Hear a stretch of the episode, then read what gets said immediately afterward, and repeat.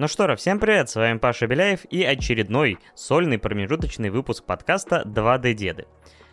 Миша в этот момент только-только вернулся с отпуска, поэтому еще не успел ничего толком посмотреть или поиграть, поэтому я вновь отдаваюсь за двоих.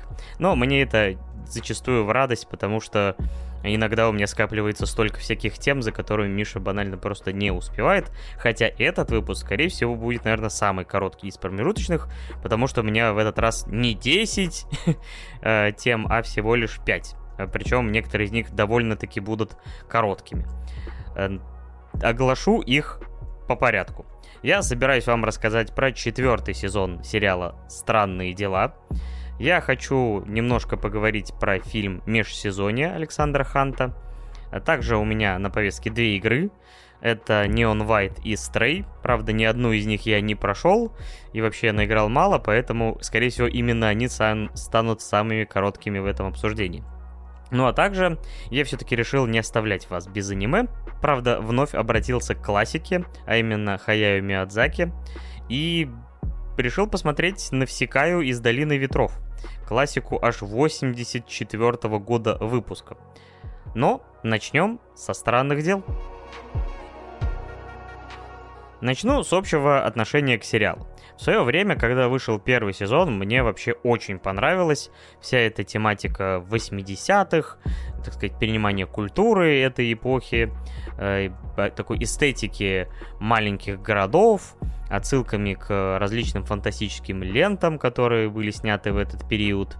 И довольно-таки приятные главные герои, потому что когда мы говорим про молодежь, пацанов, там лет, не знаю, там 12-13, то очень часто в фильмах эти персонажи зачастую подбешивают, потому что они только, стану, э, так сказать, начинают свое становление как личности, но компания главных героев в странных делах сходу как-то вот всех очаровала, всех, э, скажем так, заставила себя любить, и в дальнейшем лишь только развивала свои личности э, с ростом, собственно говоря, и прогрессом персонажей.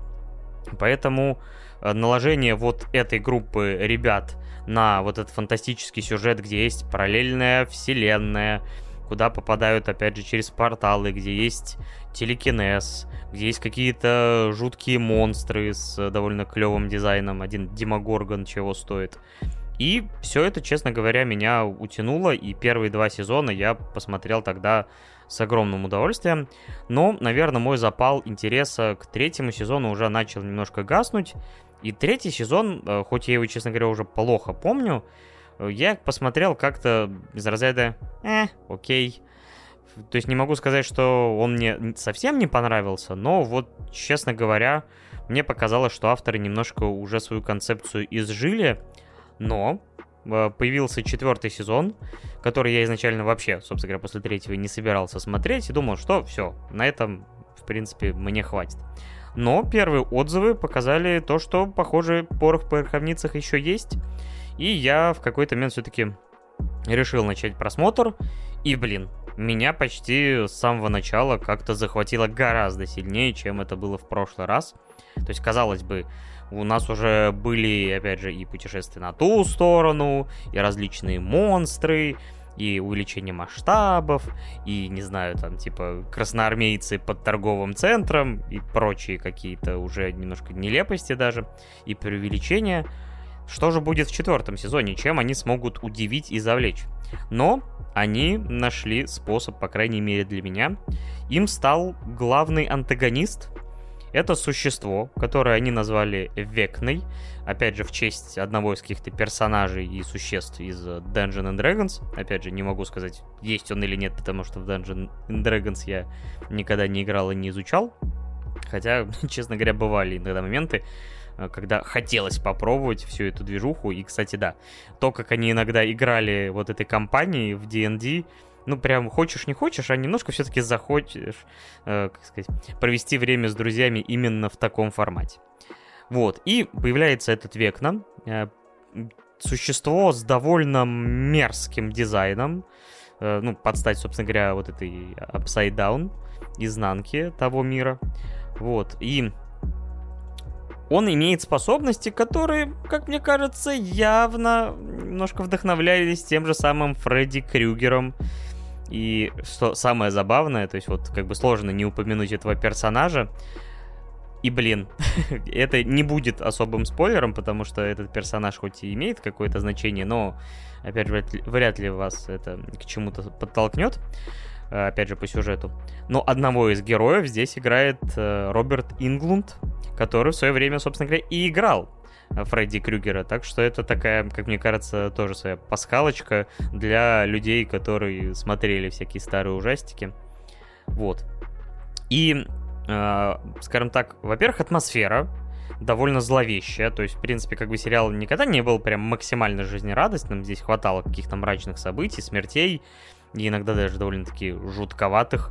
Потому что я помню, например, как одного персонажа э, ввели во втором сезоне, а потом довольно жестоко от него избавились. Думаешь, за что вообще? Что вы с ним сделали? Он же вроде добряк и вообще весельчак, а вы его так на, на мясцо пустили. Опять же, кто смотрел, тот поймет, наверное, о ком я. Вот, и этот Векна с помощью, так сказать, связи двух наших измерений Э, может, скажем так, влиять физически, причем очень жутким и неприятным способом, на своих жертв.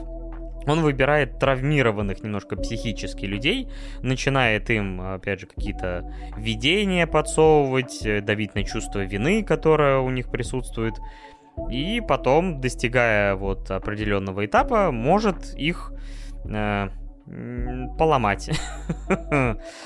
Опять же, кто посмотрел, тот понимает, о чем я. И, честно говоря, вот эта сцена первая в самом конце там первой серии, блин, я, честно говоря, меня это как-то даже покоребило, как все это произошло. И ты такой, блин, воу, Опять же, ребята включили и фантазию, и выкрутили градус вот такой жути и некомфортности довольно высоко. Опять же, все это все еще напоминает, опять же, какую-то экранизацию не вышедшего романа Стивена Кинга.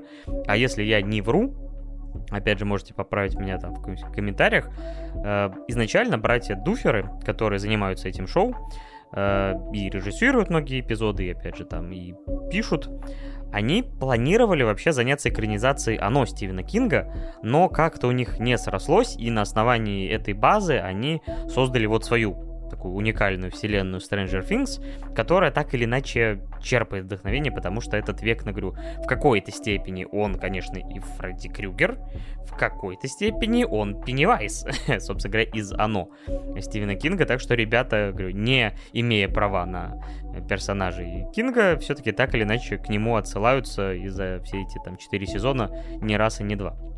Опять же, мне это тоже всегда нравится, потому что, опять же, книжки его я очень и очень люблю. И атмосфера здесь, блин, шикарная. То есть вот, честно говоря, с первой буквально серии именно то, э, что касается вот именно жутких сцен, оно выполнено очень хорошо.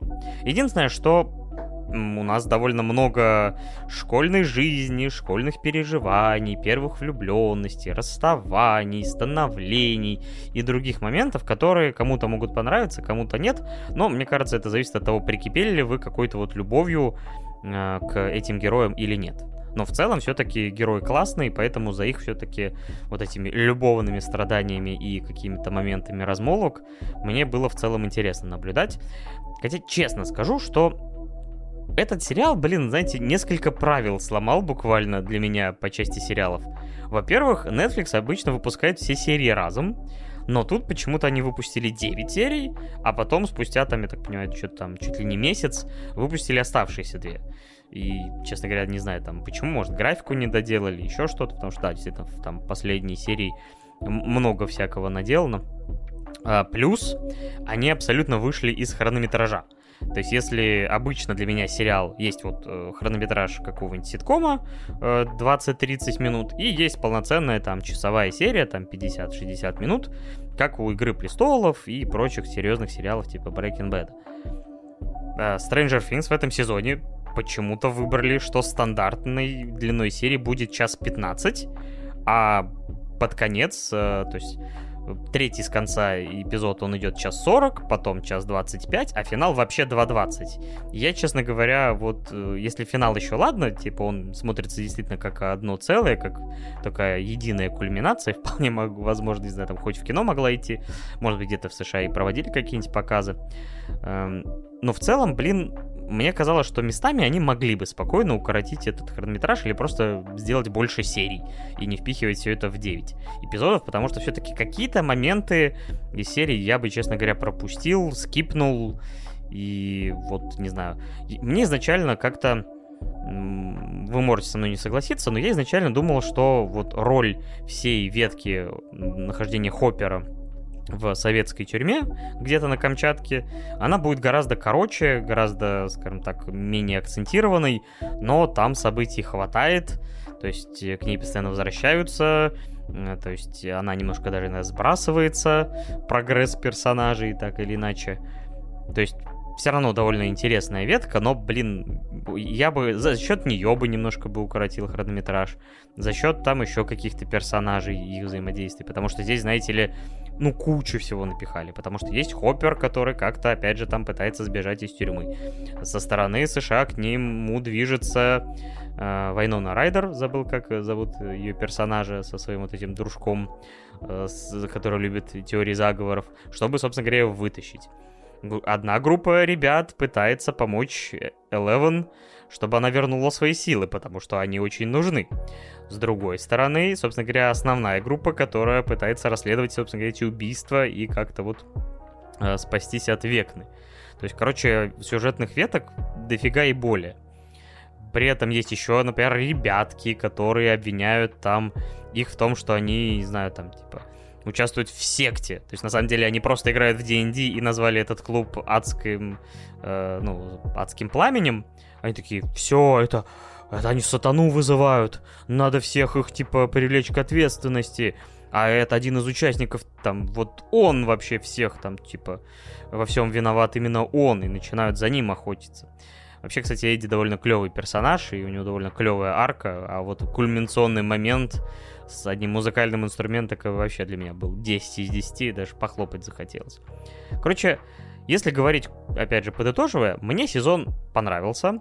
Мне показалось, что он мог бы быть покороче, но классных моментов действительно много. Мне, например, еще очень понравился отдельно эпизод, ну, кроме, наверное, кульминационных, там, 9, 9 и 11 которые насыщены максимально событиями. Например, девятый вот, где как раз нам рассказывают, кто такой этот Векна, и мне действительно понравилось, как все это закольцевалось, потому что они действительно э, построили, то есть э, встроили этого персонажа полностью в структуру, которую они создавали все три сезона, расширяя ее, наращивая масштаб, э, сводя вот все ниточки воедино, это клево, потому что обычно чем дольше сериал идет, тем все как-то больше разваливается, кажется, что это все лишнее и надуманное, но здесь они вот действительно постарались, и вот сценарное обоснование, как все это связано, это, блин, мне показалось очень-очень клево.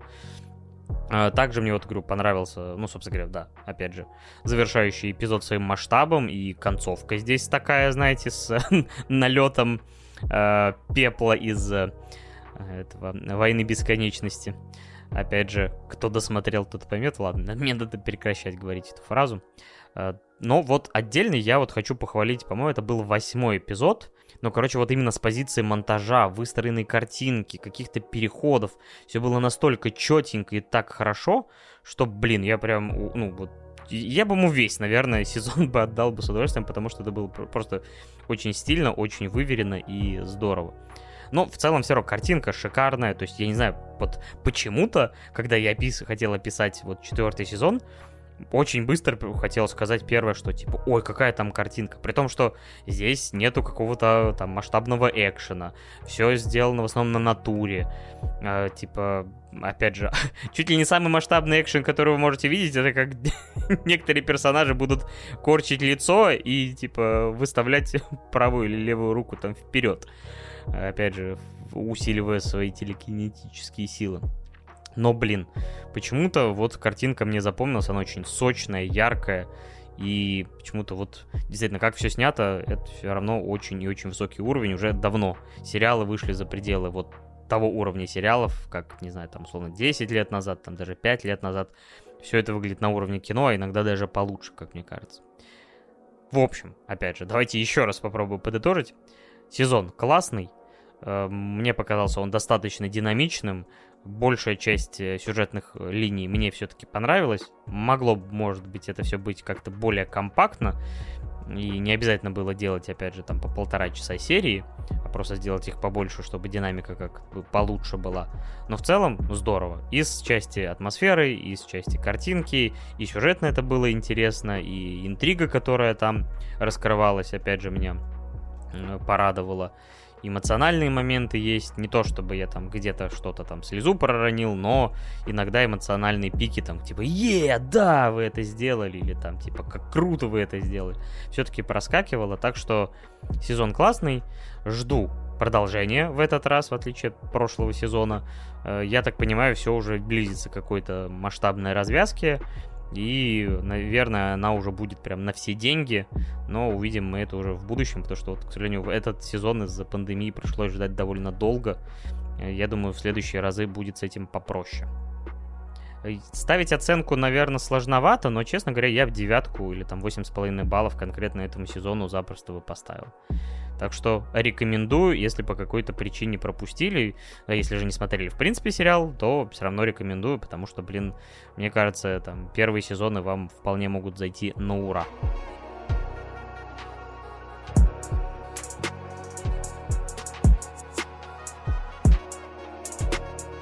Ну а теперь время перейти к следующей теме. Вот сериала я решил перейти к фильму, к фильму отечественного производства, который называется «Межсезонье» за режиссерством Александра Ханта, который в свое время меня порадовал картиной, чье название мне, наверное, придется сейчас экспрессом гуглить, потому что оно состоит из кучи слов. Как Витька Чеснок вез Леху Штыря в дом инвалидов.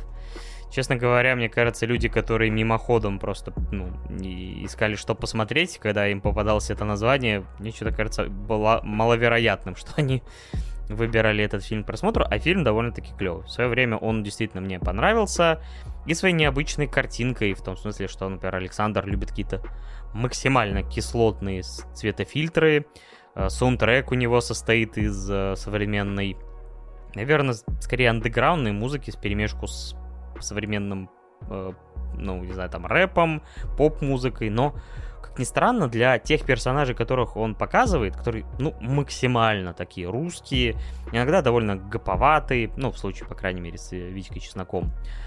Вот, и это было таким роуд-муви, эм, с такой, опять же, с элементами комедии, с элементами драмы, и в целом, вот мне опять же тогда понравилось, так что если вы хотите посмотреть, ну, не откровенно чернушное кино, а все-таки сбалансированное между своими элементами, мне кажется, что вам стоит обратить на этот фильм внимание. Но мы сейчас все-таки говорим про его следующую работу, это межсезонье, которую он, не знаю, опять же, насколько давно он его планировал, но Э, я помню, как начался сбор денег через э, какой-то из сервисов. Э, это, мне кажется, было года два назад, если не больше. То есть довольно долго шел и сбор денег. Я сам там поддержал какой-то минимальной суммы, потому что мне понравился свой первый фильм. Мне хотелось, чтобы он продолжал снимать. Интересно было развитие режиссера. И вот, спустя годы кастингов, выбора локаций, съемок, э, постпродакшена, фильм наконец-то этим летом релизнулся в кинотеатрах. Я, правда, к сожалению, не добрался до кинопросмотра, а уже посмотрел, когда он появился на кинопоиске недавно, и вот, э, собственно говоря, и ознакомился с ним тогда. Что я хочу сказать? Некоторые элементы предыдущей работы Ханта на месте. Это его манера съемки, опять же, те же самые кислотные э, фильтры, картинка иногда такая довольно-таки неоновая, с элементами освещения, которых там, наверное, в естественной среде вряд ли можно было, так сказать, получить для такой, для такой съемки. Но при этом, э, а, ну и, собственно говоря, социальный э, контекст, потому что он показывает вот окружающую действительность, как он ее видит, наверное, стараясь по максимуму отражать именно то, как что есть. Э, И он э, взял довольно злободневную, но она всегда будет злободневной, историю э, отцов и детей, только в данном случае он взял за основу реальную историю. Я, к сожалению, не нагуглил толком именно полный контекст этой истории. Я помню, что они светились в новостях, как, по-моему, два псковских школьника, там парень с девушкой, э, вроде как куда-то сбежали, все это закончилось там перестрелкой, и, собственно, где вроде они погибли. Опять же, можете в комментариях меня поправить. И вот эту историю он решил перенести в другой город, наверное, в другие обстоятельства. И здесь два подростка, которые познакомились на школьной вечеринке, где все отрываются, танцуют под вот, опять же, музыку, чем-то там нехорошим закидываются, что мы обязательно не одобрим, потому что, извините, наркотики это зло. И они встречаются взглядом, и что-то между ними пробегает, при том, что они там одноклассники, знают друг друга давно, но вот они там оказываются наедине э, в отдельной комнате, а в этот момент э, родители девушки, точнее ее мать и отчим врываются на вечеринку, потому что она там не отвечает на звонки, вытаскивает ее там чуть ли не полуголую через всю эту толпу школьников, привозят домой, говорят, все, ты учишься дома, никуда больше не ходишь, и, типа, скажем так, будешь отрабатывать свой кармический долг за свое поведение. Парнишка же в это время, э, скажем так, живет с мамой, отца у него нет, Явно мать, э, ну, скажем так, имеет черты гиперопеки, то есть постоянно за ним следует, даже если, не знаю, там он закрылся просто почистить зубы, уже там начинает э, там как-то стучаться, все с тобой в порядке, что то закрылся. То есть буквально вот э, за, за ним ходит хвостом. И как-то вот делает из него такого какого-то вот и, и, идеального сына маминой подруги. Хотя, само собой, живут они при этом довольно небогато.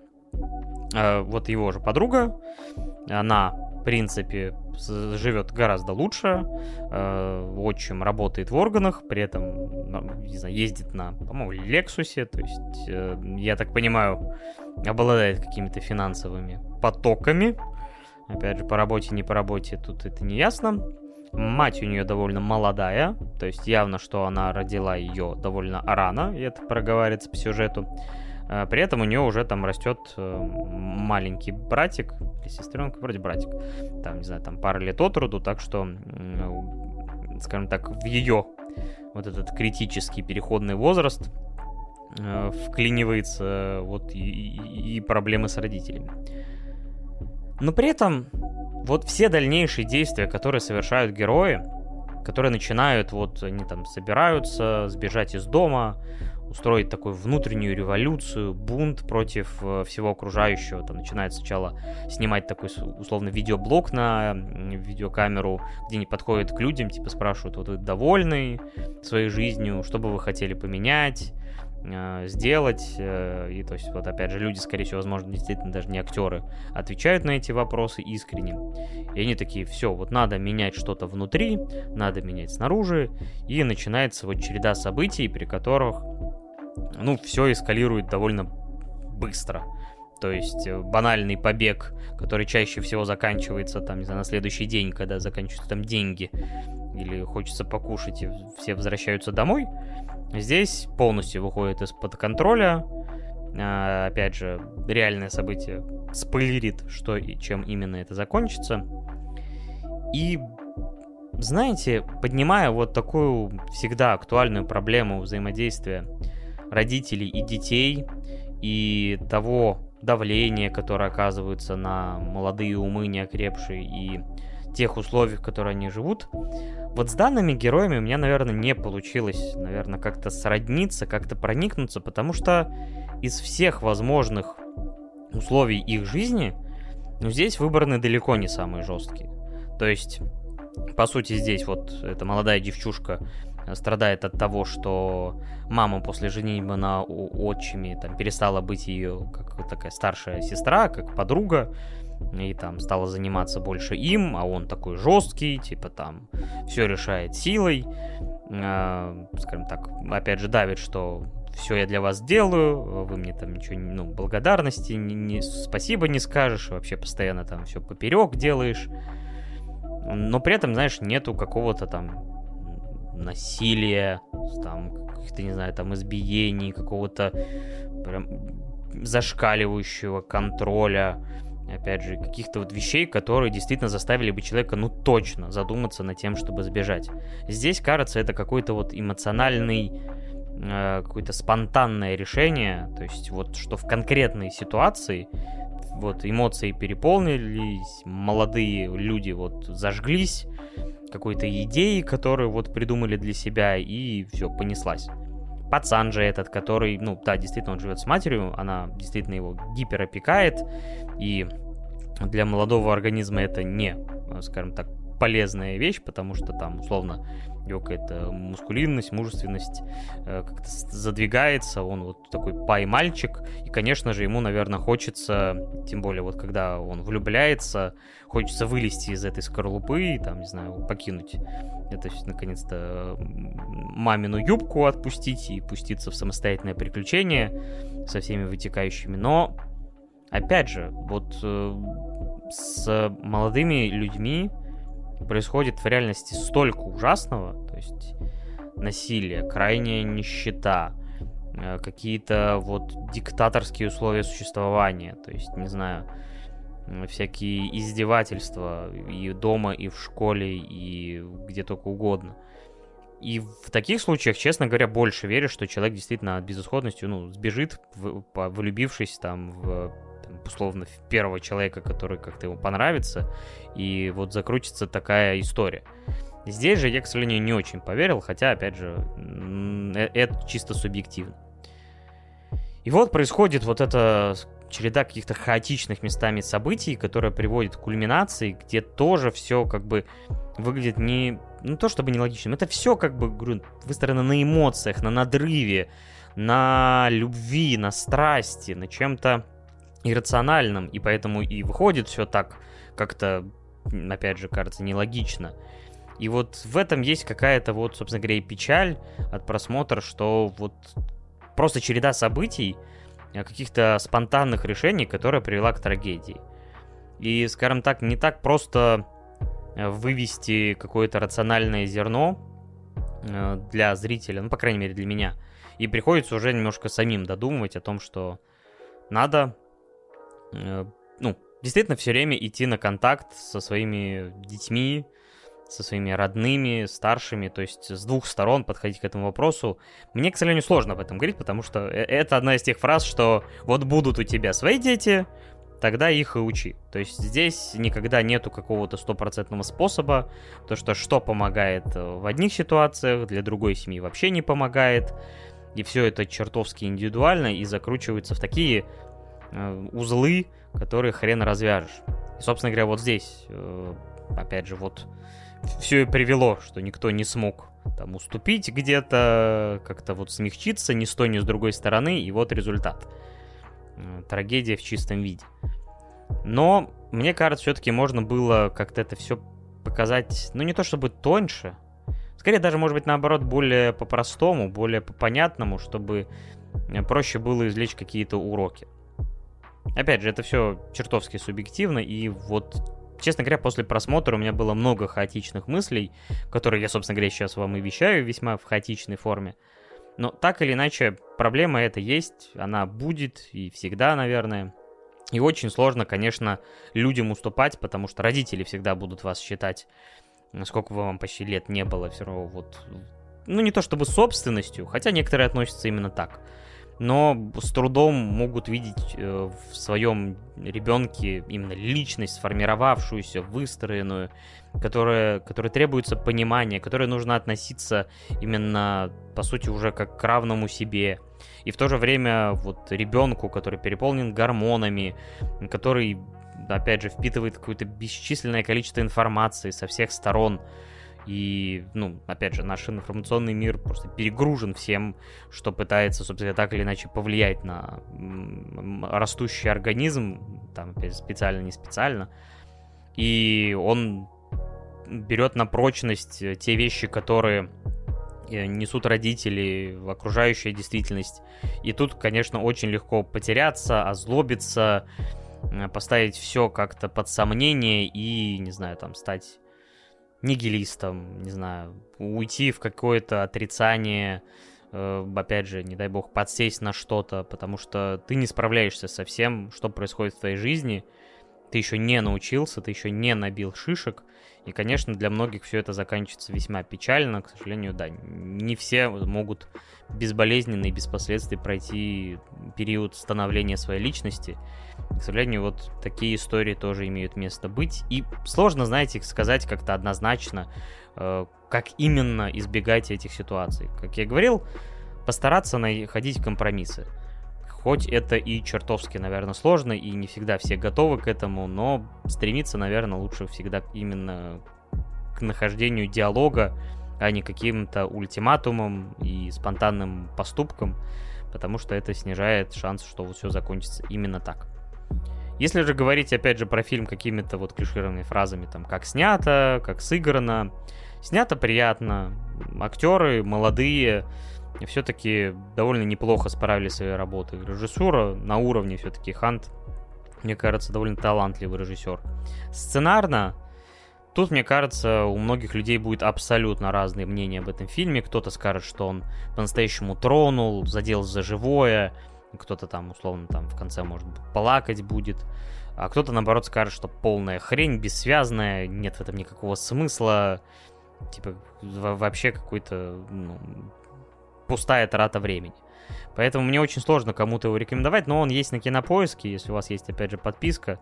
Я думаю, вы довольно быстро определите, там, нравится вам этот фильм, как он снят, как он подан, как он сыгран. И вы либо посмотрите, либо нет. Поэтому мое сугубо субъективное мнение не то чтобы очень нужно, но если подытоживать, то в этот раз я, наверное, все-таки поставлю фильму 6 баллов. Он меня не настолько зацепил, как я бы этого хотел. Но в целом все равно хочется похвалить Ханта за, опять же, смелые темы, э, сложные вопросы, которые рождают дискуссию и, опять же, мне кажется, могут привести к каким-то улучшениям хотя бы в каких-то конкретных случаях. Вот такие дела. Ну а теперь игровой блок, он будет, наверное, не очень длинным, потому что две игры, Neon White и Stray, я так и не прошел. К сожалению, на игры время, последнее время маловато и не хватает. Но эти проекты меня заинтересовали. Stray я ждал давно, еще с самого, наверное, анонса на какой-то из презентаций PlayStation, потому что, извините, это игра про котика.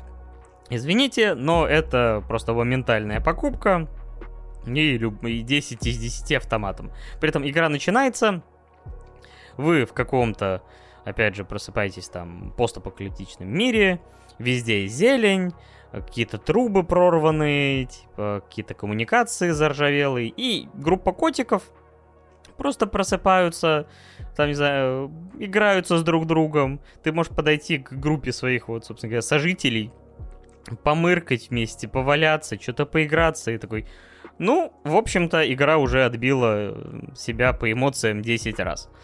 А, на самом деле, э, конечно, я очень большой любитель котов, я кошатник, э, хоть и сейчас у меня нет котика, и, собственно говоря, Стрей вполне себе отличная замена э, этому, потому что главный, собственно наш герой, он, не знаю, милейшее создание, просто мыркает, прыгает, играется вообще просто чудо, а не игровой персонаж. Но эта игра все-таки не настолько одномерна, это не симулятор котика, все-таки здесь есть свой сюжет, своя атмосфера, потому что вот в этом постапокалипсисе, где живет этот котик, есть, э, собственно говоря, город роботов, куда он так уж э, попал не по своей воле, и он, само собой, хочет выбраться к своим корешам. А путь к этому городу вообще, скажем так, перед путь к этому городу проходит через какие-то мрачные, опять же, трущобы, какой-то забытый город, где никого нету поначалу. Ну, то есть, опять же, забытые интерьеры, какие-то элементы. И обитают здесь вообще-то какие-то мразотные создания, которые чертовски напоминают хэдкрабов. А, и это, как мы там чуть позже выясняем, это здешние Название, правда, уже тут же вылетело с головы. Что-то на Z. Зублаки. Абсолютно не так они называются, но... Примерно так. Короче, они начинают нападать на нашего котейку, налипать на него, как, э, не знаю, там, какие-то слизни. И мы драпаем от них максимально быстро, благо котик у нас довольно прыткий, и это не раз и не два придется выполнять. И он попадает в район, где, говорю, людей уже давно нет. На стене так конкретно э, нарисовано Humans RIP. Типа, и, в принципе, роботы полностью, скажем так, забрали на себя все функции глупых мешков с мясом. Сидят, выпивают в баре, кто-то что-то продает, кто-то что-то занимается какими-то своими делами, что-то, опять же, торгует. И вот мы, пытаясь найти вообще способ отсюда выбраться, опять же, в какой-то момент получаем робота, который становится нашим проводником э, и нашим голосом, потому что я понятия не имею, как кот понимает, что роботы говорят ему на чистом английском. Но он умненький, поэтому э, пойдет. Или, или этот маленький робот ему переводит. Но не суть. Короче, наша задача отсюда выбраться. Мы встречаемся с различными персонажами этими общаемся с ними, там, не очень многочисленными фразами, и пытаемся, вот, получая все новые и новые какие-то небольшие задания, там, что-то принести, что-то найти, что-то там поставить, какой-то передатчик, э, собственно говоря, раз... и узнаем больше про эту вселенную, эм, узнаем больше, собственно говоря, про быт этих роботов, про их взаимоотношения, потому что здесь есть свои там мини-драмы какие-то, кто куда ушел э, покорять просторы и не вернулся. Э, ну, собственно понимаем, что это вообще за создания такие, как они там появились. И приключения продолжаются. Кто-то вообще назвал эту игру, не знаю, Deus Ex'ом с котиками. Видел такие названия роликов. Потому что действительно ты бегаешь по каким-то вот э, небольшому райончику, залазишь э, в дом к этим роботам, через интерьер понимаешь вообще, что и кто и куда опять же, получаешь информацию и движешься к своей цели. То есть такой вот кошачий Immersive Sim. И, блин, э, опять же, игра хорошо сбалансирована, потому что здесь есть элементы паркура, потому что котики замечательные паркурщики, и каких-то подгу- погонь от этих созданий. Опять же, приходится иногда с ними кое-как там управляться чисто логически, то есть есть какие-то вот такие легенькие задачку, э, там, условно, на то, где их там запереть, как их обойти или еще что-то. Опять же, какие-то вот э, пытаешься что-то найти, какую-то информацию, какие-то там сейфы, комбинации к этим сейфам, какие-то э, выполняешь маленькие такие, скорее, задачки для получения ачивки, типа собрать там ноты для музыканта-робота, рядом с которым можно полежать и помурчать. Опять же, замечательная задачка, как мне кажется. И я получил вот от тех трех с половиной часов, которые я поиграл, массу удовольствия. С удовольствием, опять же, эту игру и закончу, когда меня появится время. Я не думаю, что сюжетное откровение какое-то меня ждет в самом конце. Мне, честно говоря, оно и не нужно, потому что игра просто приятная во всех аспектах. И геймплейно в нее прикольно играть, и атмосфера в ней замечательная, и картинка приятная. То есть вот все базовые аспекты, они сделаны на хорошем уровне. И, скажем так, я не ждал от этой игры какого-то нового слова в жанрах или чего-то прорывного. Мне хотелось игру про котика, в которой будет определенный, опять же, сюжет, который позволит мне подольше поиграть, собственно, за эту котейку. Я это и получил. Игра вроде проходится там часа за 4 в среднем темпе, там есть ачивка, что можно ее вообще пробежать за 2. Опять же, уже, наверное, зная, где что и когда, куда лежит.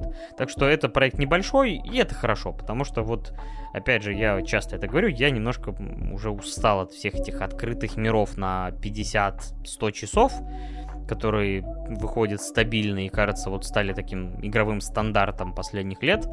Но вот после пройденного с боем Elden Ring, про который я, к сожалению, так и не рассказал вам финальное мнение, и уже, наверное, как бы только если в каком-то финальном выпуске, когда мы будем подводить итоги в плане игр за 2022 год, скорее всего, я уже окончательно скажу, но в, в этом году Elden Ring все еще для меня, наверное, близок к званию игры года как никогда.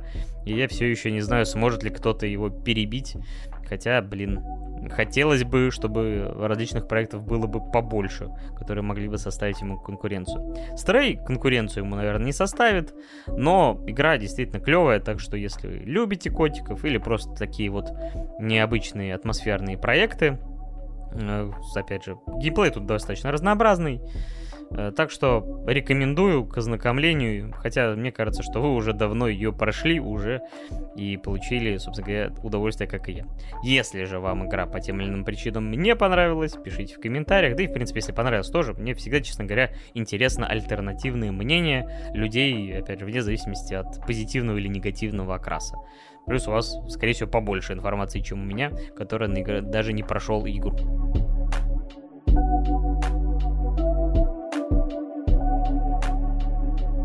А вторая игра, которую я не прошел, называется Neon White. И если Стрей, мне кажется, там мне еще одного там полутора-двухчасового стрима хватит за глаза, чтобы его пройти, то Neon White я буквально пригубил.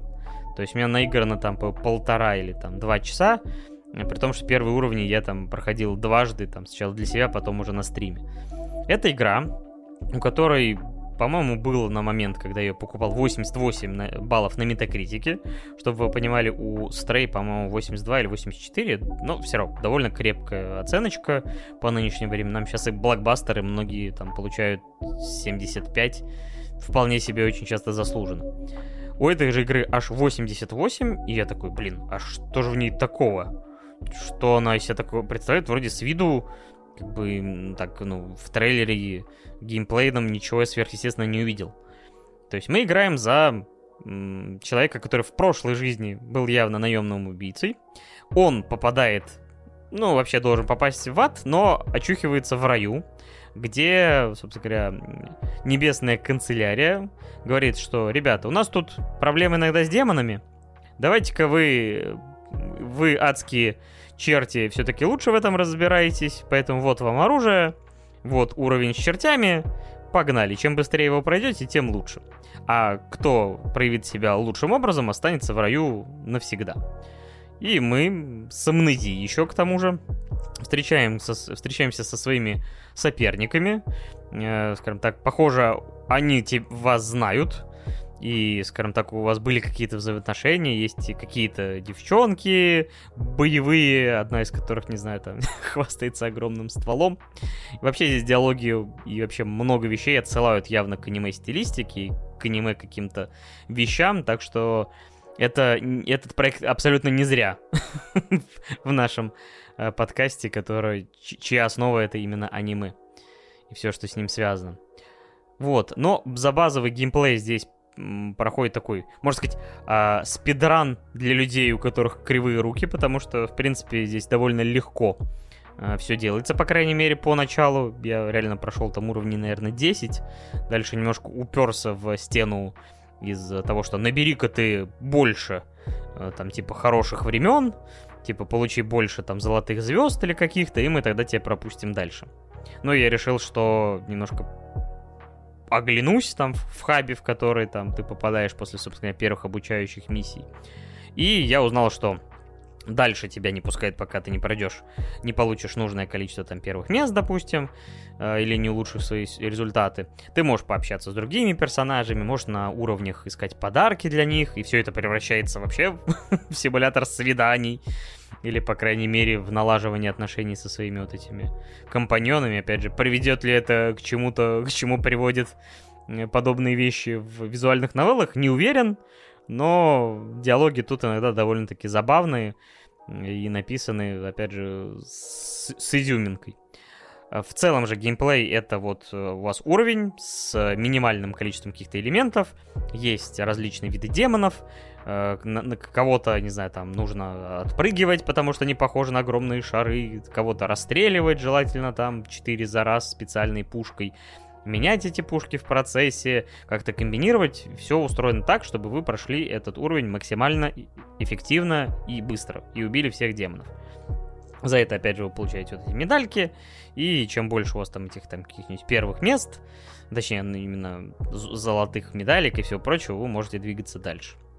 Звучит не очень, скажем так, завлекающе, но геймплейно действительно все это довольно динамично. Каждый уровень, там, я, по крайней мере, из тех, кто проходил, там, минуты на полторы максимум, а то и на минуту. Все очень динамично, то есть каждая там доля секунды на счету, и как-то, когда вот ты ловишь этот ритм, ловишь эту атмосферу, то действительно получаешь ну, немало удовольствия от прохождения. Опять же, при том, что я еще большую часть игры не видел, она, если я правильно понимаю, проходится там часов за 10 хотя бы минимум. Но, опять же, я, скорее всего, уже вряд ли найду время на прохождение. Но я все равно не пожалел, что там, в нее поиграл и потратил это время. Опять же, будь его побольше, я бы побольше в этой игре провел. Если же вы ее прошли, пишите, стоило ли оно того, скажем так, что в ней меняется. Опять же, тут не взвешенное мнение, а просто вот знакомство с игрой, которая меня поразила просто вот тем, что насколько она высоко оценена. Вот по первому знакомству сложно сказать, насколько эта оценка оправдана. Потенциал есть и в истории, и в геймплее, но, опять же, я это не увидел но игру все равно советую для знакомления, если вам вот не во что поиграть, вы нормально относитесь вот к таким шутерным платформерам, э, или просто хочется попробовать чего-то нового. Так что все равно скорее рекомендую, нежели нет. Так что вот такой вот проектик попался мне на руку.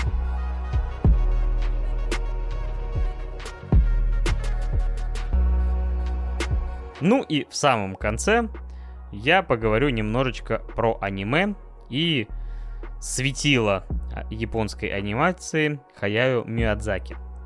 Скажем так, для многих, э, типа, это считается таким входом вообще в аниме, э, потому что Хаяо Миядзаки снимает такие все-таки больше фильмы, которые на стыке, как мне кажется, все равно чего-то западного, чего-то сказочного и японского.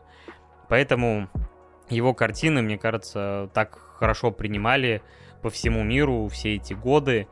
И его проекты, типа «Унесенные призраками», «Тотора» и другие стали вот какими-то эталонами для многих э, вот того, что, как они себе представляют там японскую анимацию. Хотя, опять же, посмотрев кучу сериалов и других анимешек, ты понимаешь, что Хаяо Миядзаки это не, не очень, э, так сказать, полная репрезентация того, э, что представляет японская анимация в принципе.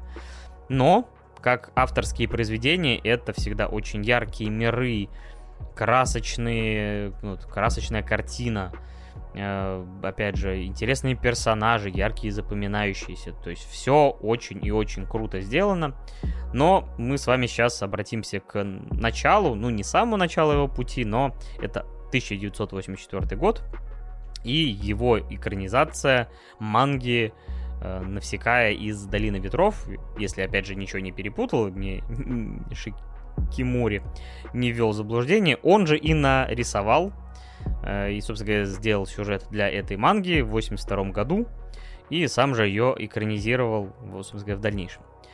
История здесь повествует про далекое будущее, в котором, конечно же, человек все просрал, люди, скажем так, живут уже скажем, на, на гораздо менее технологичной основе. Ну, то есть кто-то занимается чисто сельскохозяйственными какими-то историями, но при этом у них есть, опять же, там технологии, типа особенно развита летательная техника. Самолеты здесь, в принципе, примерно как у нас, какие-то летательные средства, которых у нас даже и в помине нет. Но так или иначе, человечество в какой-то момент по большей части крякнуло, экология пришла в упадок, э, и ответной реакцией, собственно говоря, планеты Земля, ну, или, может быть, это так специально все задумано, короче, появился некий лес, который состоит из огромных там всяких грибов, и каких-то вот растений, э, где живут всякие там огромные насекомые, которые этот лес э, агрессивно защищают. И в этом лесу людям абсолютно точно нельзя находиться без противогазов. Они довольно быстро начинают задыхаться и, в принципе, могут окочуриться. И этот лес потихоньку захватывает, собственно говоря, близлежащие какие-то там поселения, которые там рядом оказываются. И, собственно говоря, становятся эти земли непригодными для существования. Поэтому, собственно говоря, людская раса скорее, ну, и еще сильнее начинает как-то деградировать. Кто-то пытается найти способы этот лет выжечь. Хотя, как опять же по сюжету говорится, что те, кто пытаются это сделать, очень часто получают очень агрессивную обратную обратный фидбэк от э, тех жуков, которые там обитают, которые им такой рамблинг устраивают, что, собственно говоря, впоследствии еще сильнее расширяет этот самый лес. Но, скажем так, человек не был бы человеком, и какое-то соседнее государство, э, весьма воинственное, такая приходит на родину Навсекаи, которая принцесса Долины Ветров, где все такое мирное, доброе, там типа э, ветряные мельницы повсюду, тишь да благодать. А сначала прилетает один самолет и разбивается нафиг, и они выясняют, что там есть... В... Единственное, что там сохранилось после падения, это некий титан, который, собственно говоря, вот считается э, причиной того, что с помощью чего Землю там годы назад сожгло нахрен. То есть это какое-то, видимо, живое оружие, но оно в состоянии там какого-то кокона. За этим оружием тут же при, прискакивают, точнее, прилетают еще представители другого государства, такие типа, опа, опа, погнали, типа. И, как бы, грубо говоря, оккупируют эту территорию Долины Ветров, а саму Навсекаю там хотят взять заложницы, чтобы, ну, как залог какого-то мира и подчинения. То есть вот такая тут завязочка. Дальше происходят события, которые, ну, опять же, ведут к масштабной развязке. Э, само собой, это история про экологию и про то, как человек, собственно говоря, умудряется вот э, и, и все испортить, испоганить из-за своих эгоистичных а, порывов и постоянно находит все новые и новые способы, как друг друга уничтожить, а заодно, собственно говоря, и навредить тем самым экологии. И тут хочется, знаете, сказать, что типа вот, что это все убивает Землю, но, знаете, это скорее все-таки с Землей будет все в порядке. Вы включите любой таймлапс какой-нибудь там, типа, э, Вселенная через там 100 миллионов лет, типа, Земля сколько-то там раз прокрутится, за это время и люди пропадут, и там, не знаю, любой метеорит врежется, и все там заново, эволюционные вехи пройдут. А вот это скорее проблема в том, что мы сами себя гробим, свою окружающую, как бы, среду обитания. То есть, мне кажется, Земля до фонаря. Типа, то есть, если не найдется способ, как, не знаю, условно, прям взорвать ядро Земли случайно или еще что-то, мне кажется, все это воздействие, то есть мы сами себя благополучно типа загубим, а Земля потом просто очистится, восстановится, и какие-нибудь другие живые создания станут гегемонами, там, типа эволюционной и пищевой цепи.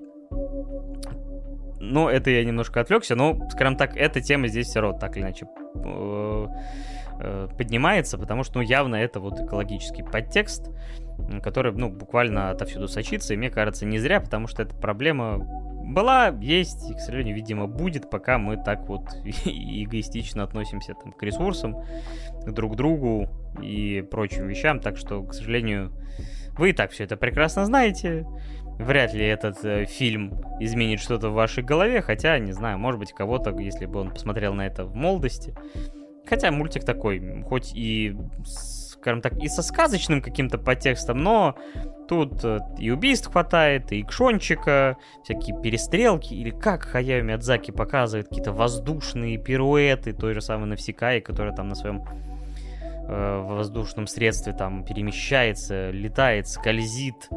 Типа, то есть все-таки самолеты он и летательные средства обожает. Блин, почему я так и не посмотрел «Ветер крепчает»? Раз уж на то пошло. Ну, это такая личная вообще какая-то э, беда, что, блин, столько крутых у него картин, которые я еще не видел, и надо бы все это наверстать. Так что, может быть, в промежуточных выпусках в обозримом будущем частенько будет заглядывать Хаяо Миядзаки. Вряд ли я его буду смотреть на стримах, но вы, я думаю, и, и без этого отлично знакомы с его работами, так или иначе. В общем, так как я смотрел всего, наверное, 2-3 его фильма, наверное, 3, то есть Тотора, Ходячий замок и Унесенные призраками, наверное, вот эти три я точно смотрел, но есть еще куча других. В любом случае, это вряд ли навсегда станет моим самым любимым, но я действительно довольно приятно провел время за его просмотром. Мне, скажем так, ничего особо не отвлекало, хотя это для меня в последнее время целая проблема не отвлекаться во время просмотра фильмов сериалов. Э, картинка яркая, экшона действительно немало. Э, показан он довольно-таки прикольно. И, конечно, стоит скидывать многие вещи, то что это все-таки 84 год. И не какие-то огромные бюджеты. Все-таки это раннее творчество Хаяо Миядзаки. Но мне и посыл этот близок и всегда как-то цепляет и исполнение, и то, как выглядит, опять же, дизайны и жуков, и леса, хотя всех этих жуков эх, мне всегда передергивает, блин. И тут, конечно, хватает этого э, жучьего разного. Э, Навсекая довольно клевый персонаж, то есть, опять же, вот, ну, вот многие говорят о том, что, типа, там, вот, э, типа, действительно, раньше, в 80-х, было полно крутых, сильных женских персонажей, там, и Рипли, и Сара Коннор, и вот здесь, например, Навсекая показана, то есть, она просто классная, сильная, волевая, все делает, то есть, и вообще без разницы, типа, ну, грубо говоря, девушка, она парень, она просто хороший персонаж, за которым приятно наблюдать, которая вывозит то есть, и, скажем так, не возникает вообще никакого диссонанса от того, что это девушка. Нет, все э, замечательно, опять же, прописано. Так что, блин, действительно хорошая картина, которая мне понравилась. Я ей там запросто, опять же, ставлю 8 баллов. Наверное, она могла зацепить меня побольше. Но все-таки другие работы Миядзаки меня цепляли гораздо-гораздо сильнее. Здесь, ну не то чтобы проба пирает, все равно как бы уже далеко по не первая его картина. Но мне кажется, все здорово, и если вы не ознакомились с этой работой до этого, тоже скорее советую ознакомиться. Мне кажется, она вам тоже вполне может понравиться. Э, хотя, конечно, если вы привыкли к современному аниме, вполне могут возникнуть какие-то проблемы. Но я лично оставался доволен. Надеюсь, что и вы, если последуете моему совету, тоже останетесь довольными. Ну, а на этом, я думаю, я буду закругляться. Я действительно почти уложился в час. И самое время поблагодарить всех за прослушивание, за то, что ставите оценочки, отзывы, лайки где-то, возможно, комментарии. Опять же, наш, э, для нас с Мишей поддержка невероятно важна, нужна, приятна. Любой комментарий, любое доброе слово, где-то это всегда как-то вот греет душу. То есть нам не обязательно там, типа, опять же, целые оды воспевать. Мы этого и не заслужили. Мой, э, мои сольные выпуски, например, всегда отличаются невероятной сумбурностью, и те люди, которые дослушали до этого момента, уже, наверное, подустали от моего э, бубнижа за этот час. Но э, мне иногда хочется высказываться на темы киношек, сериалов, фильмов, а не только анимешек. Э, так что, надеюсь, вас и такие выпуски тоже в какой-то мере радуют. Опять же, у нас есть Бусти, и я очень приятно удивлен тем, что люди там появились, подписываются, и мы за это им делаем какой-то дополнительный контент, э, стараемся, опять же, как-то все это уравновесить и не сильно, что называется, обделять внимание людей, которые просто слушают, потому что, как я и говорил, любая поддержка или просто прослушивание, просто вы там можете включить фоном э, подкаст, даже если вам он не так сильно интересен все темы, но вы можете его там поставить фоном, выключить звук, поставить ускоренную перемотку и это все равно так или иначе улучшит статистику и поможет нам в продвижении подкаста. Мы же будем, надеюсь, радовать вас и новыми выпусками, и новыми темами, и новыми гостями. У нас куча планов. Надеюсь, что все это произойдет, реализуется, и подкаст дальше будет жить, развиваться и радовать вас. На этом же я с вами прощаюсь. С вами был Паша Беляев. И помните, 2D деды лучше, чем 3D. Всего хорошего. Пока-пока.